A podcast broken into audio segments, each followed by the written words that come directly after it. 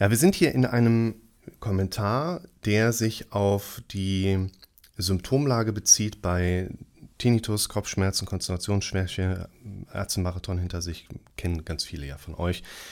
Also im Kontext Panik, Depression, Schwindel, so ein bisschen Depressionssymptomatik ist mit drin. Kommen wir zur ersten Frage.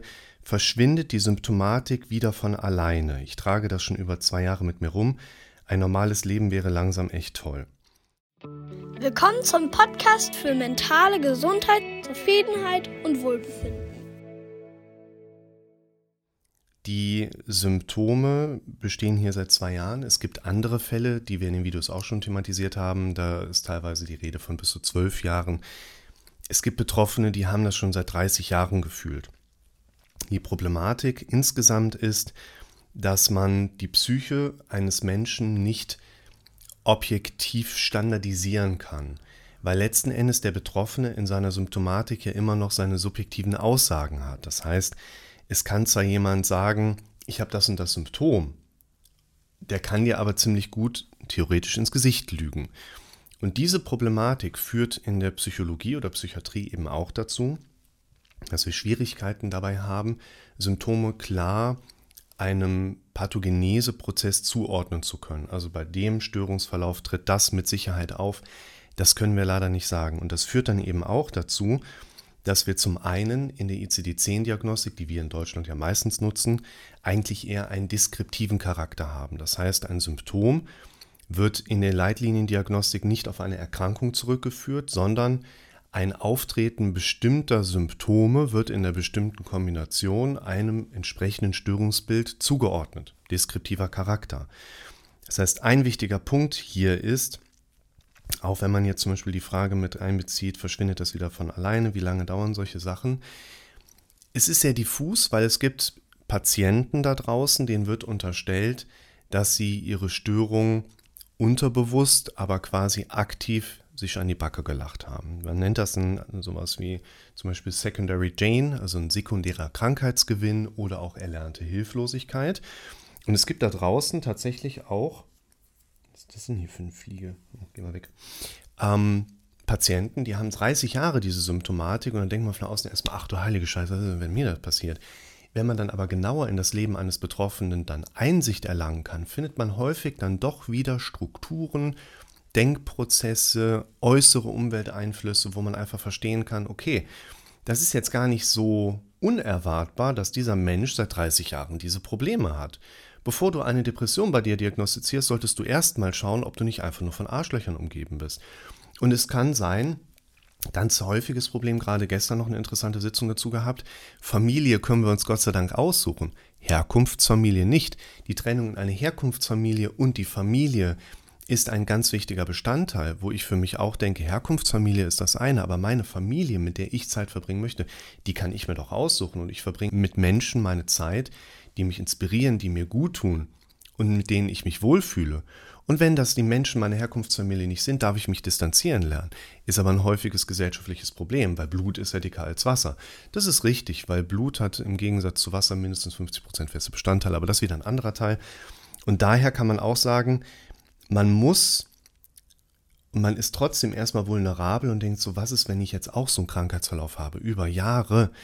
Man muss sich insofern davon distanzieren lernen, als dass diese Einzelgeschichten oder Schicksale, ich bin jetzt nicht bei dem, der die Frage gestellt hat, sondern so generell, dass da eben viele Faktoren eine Rolle spielen, die für uns von außen erstmal nicht sichtbar sind. Insofern wird auch eine Frage schwieriger zu beantworten, verschwindet so etwas in der Regel von alleine. Ich würde diese Frage folgendermaßen beantworten wollen. Ein Symptom, wir sind jetzt hier F-Kategorie, also unsere Kopfthematik, mit affektiven Störungen, mit neurotischen Störungen, also so ein bisschen in die Richtung Depression, bisschen in die Richtung Angst, bisschen in die Richtung neurogener, ähm, nicht neurogener Schwindel, ne? also Schwindel, der aus solchen Paniksymptomen dann heraus resultieren kann. Ein Symptom ist nicht Ausdruck einer Krankheit. Der Krankheitsbegriff beschreibt lediglich Symptome. Die Symptomatik resultiert in der Regel aus Denkstrukturen, die ein Mensch sich ungünstigerweise antrainiert hat. Heißt, verschwindet sowas in der Regel von alleine wieder? Eigentlich nicht, weil wir jetzt in diesem Konzept erstmal davon ausgehen können, dass eine Symptomatik bei einem Betroffenen aus erlernten Denkstrukturen heraus resultiert.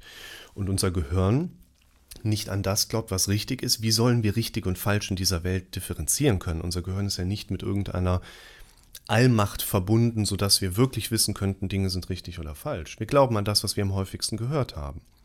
Und wir Menschen neigen auch dazu, vor allen Dingen den Menschen zuzuhören, die sowieso das proklamieren, was wir sowieso schon glauben. Großes Problem gerade in der Corona-Situation oder was auch die Impfstoffe angeht. Und ein wichtiger Punkt hier aus meiner Sicht ist, bei einem Betroffenen besteht ja eine aktuelle Symptomatik aufgrund der erlernten Denkstrukturen. Diese erlernten Denkstrukturen sind für unser Gehirn dann am präsentesten und die Dinge für unser Gehirn am präsentesten sind, chronifizieren am ehesten. Das heißt, wenn wir dann einmal in dieser Kiste drin sind und würden sagen, okay, ich mache mal mein Leben so weiter wie bisher auch und warte mal ab, ob es vielleicht besser wird, würde ich sagen, das ist jetzt nicht ausgeschlossen, das kann durchaus passieren. Aber wollen wir uns auf diese Unsicherheit verlassen? Und deshalb würde ich hier ganz klar herausstellen wollen, Erstens, ein Betroffener sollte für sich eine Ebene finden können, alle Hubschrauber, eine Ebene finden können, um für sich zu erkennen, das sind die Denkmuster, die günstig und ungünstig für mein psychisches Erleben sind. Wir denken, ich verlinke es dir hier oben nochmal, wie entsteht ein Gefühl. Wir verarbeiten Informationen vorrangig über Bilder, auditive Inhalte und unser eigenes Verhalten, welches wir reflektieren im Sinne einer persönlichen Integritätsebene. Schaut euch das Video an, versteht ihr direkt, was ich meine. Da ist Selbstvertrauen mit drin, da ist Selbstwertgefühl erklärt, da ist Selbstbewusstsein integriert. Und wenn wir dann ein Stück weit verstehen und differenzieren können, das sind Gedanken, die günstig oder eher ungünstig für meine Situation sind. Wir werden auch erstmal erleben, unser Gehirn denkt vorrangig dramatisch. Wir sind immer einem echt, hat halt lebenserhaltende Strategie gehabt, evolutionär. Unser Gehirn gibt uns immer erstmal Misserfolg. Unser Gehirn gibt uns immer erstmal das Bedrohliche hoch. Und deshalb würde ich hier an dieser Schnittstelle sagen, ist es wichtig, um erwartbar Veränderungsprozesse einbauen zu können, dass wir lernen, unsere Denkmuster zu verändern. Ein Hauptbestandteil hier drin ist dann, das sollte man aber immer im individuellen Gespräch dann differenzieren, die Befürchtungsebene. Unser Kopf gibt uns einfach naturgemäß und aus der Gesundheit heraus Befürchtungen hoch. Und wenn ich ständig versuche, meine Befürchtungen immer nur wegzuschieben, dann macht das richtig Probleme mit der Zeit. Insofern würde ich sagen, das Problem wird vermutlich nicht von alleine verschwinden. Und es gibt aber ganz klare Handlungsansätze, um das eigene Denken mit der Zeit zu verändern, um später durch neu erlernte Denkstrukturen, ich konkretisiere das gleich nochmal kurz, entsprechend auch gegen diese Symptomatik was tun zu können, beziehungsweise hin zu mehr Gesundheit zu kommen. Was konkret solltest du machen? Erstens, wie gerade angedeutet, wie entsteht ein Gefühl? Zweitens, warum entsteht überhaupt ein Problem? Häufig entstehen Probleme gar nicht aus dem Symptom heraus, wenn jemand sich schwindlig fühlt, wenn jemand Bauchschmerzen hat, wenn jemand andere Wehwehchen hat. Das ist pauschal ja noch kein Störungsmuster für uns, ich meine jetzt nicht im diagnostischen Sinne, sondern einfach nur so vom Erleben her, unsere Bewertung, die vom Kopf dann auf diese Thematik mit dazukommt, gestaltet das Ganze als Problem. Die meisten Gefühle, die wir Menschen haben, sind im Prinzip Komposita. Eine Wahrnehmung, wie ein Schmerz, wie ein negativer Gedanke, wie eine Angst. Meistens. Es gibt natürlich auch andere Gefühle, die viel schneller kommen. Aber Komposita im Sinne von, wir haben ein Erleben, ein Wert zuschreiben. Schaut euch das Video zum Thema Reframing dazu mal an. Und daraus entsteht letzten Endes ein Problem. Das heißt, wir sollten für uns erstmal erkennen, an welchen Punkten in meinem Leben gibt mein Gehirn eigentlich welcher Sache welche Bedeutung, die ich ja mehr oder weniger einfach so durchwinke. Und an diesen Punkten dürfen wir unser verändertes Selbstbewusstsein nehmen. Ich spoiler mal ein bisschen, wie bewusst sind wir uns eigentlich, dass wir entweder alles passiv als Film so erleben in unserem Leben, ohne da einzugreifen, oder anfangen mitzudenken, das ist dein Kopf, das sind deine Bilder, das ist deine Stimme in deinem Kopf. Denk doch, was du willst. Da wollen wir nachher hin. Und da können wir dann noch etwas weitergehen und sagen, meistens besteht eine Problematik in einem Anspannungsverhältnis aufgrund zum Beispiel der Befürchtungsmuster, die auftreten, auf die wir noch keine Kompetenzstrategie haben, mit diesen Befürchtungsmustern umzugehen.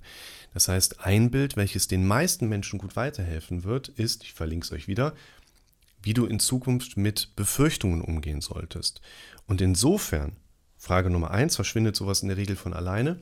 kann passieren. Ich würde mich als Betroffener nicht auf den Zufall verlassen wollen, sondern Kontrolle da drin haben.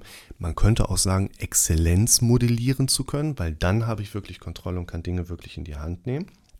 Und was auch vielleicht noch abschließend zu dieser Frage ganz interessant ist, aus meiner Erfahrung heraus haben Betroffene häufig die Befürchtung, ich habe das jetzt schon zwei Jahre, brauche ich jetzt wieder zwei Jahre, bis das weggeht? Nein, das geht häufig deutlich schneller. Wir müssen nur wirklich an die schmerzhafte Stelle dran.